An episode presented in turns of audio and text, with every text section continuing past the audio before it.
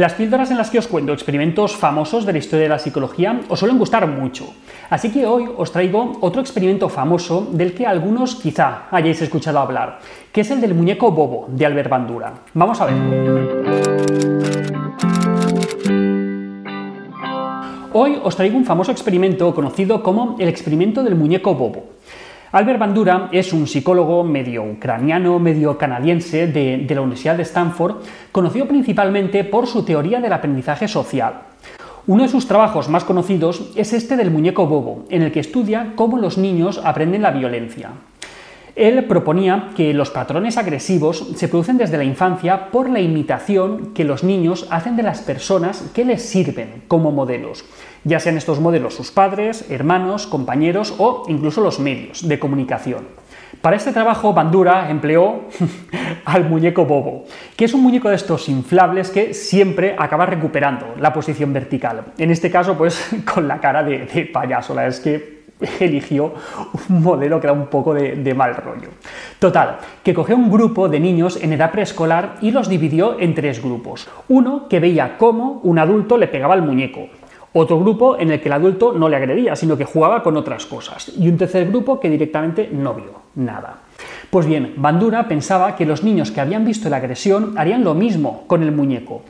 También pensaba que los que vieron un modelo pacífico pues, serían más pacíficos y que los que no vieron nada se situarían en un nivel intermedio entre los dos.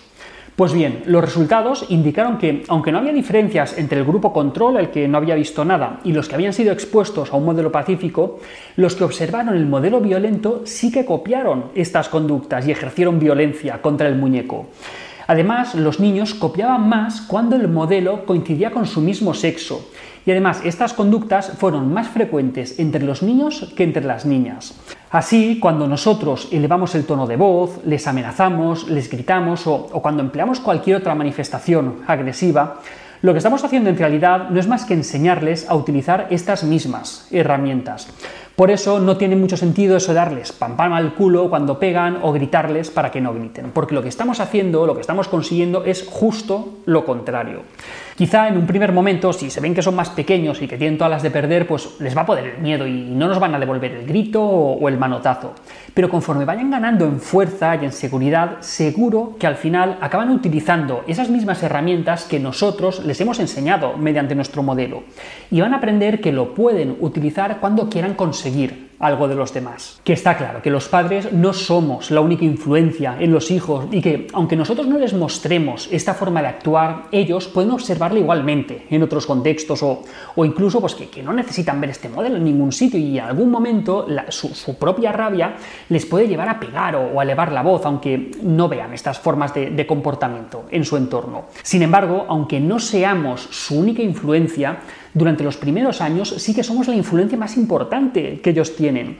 Por eso tenemos que pensar dos veces las estrategias que queremos emplear con ellos, porque al fin y al cabo son las que les estamos enseñando y ellos, que, que no son tontos, se van a quedar mucho más con lo que hacemos que con lo que decimos. Así pues, tenemos que recordar que para lo bueno y para lo malo somos su modelo y que podemos enseñarle formas de, de agredir y de maltratar física o verbalmente a los demás pero también podemos enseñarles a parar cuando la estamos cagando, a ser flexibles, a cambiar de estrategia cuando nos damos cuenta que, estamos metiendo la pata. Les podemos enseñar a pedir perdón cuando ya hemos metido la pata, a preocuparnos por los sentimientos de los demás. Les podemos enseñar la amabilidad, la educación, el cariño. Por eso, cuando nos relacionamos con nuestros hijos, sobre todo en momentos de conflicto o en los que queremos impartir disciplina, está bien recordar esa frase de Albert Einstein que dice que educar en el ejemplo no es una manera de educar, sino que es la única. O esta otra de la Madre Teresa de Calcuta que dice que, que no te preocupes si tu hijo no te escucha, porque te observa todos los días. Tenedlo en cuenta.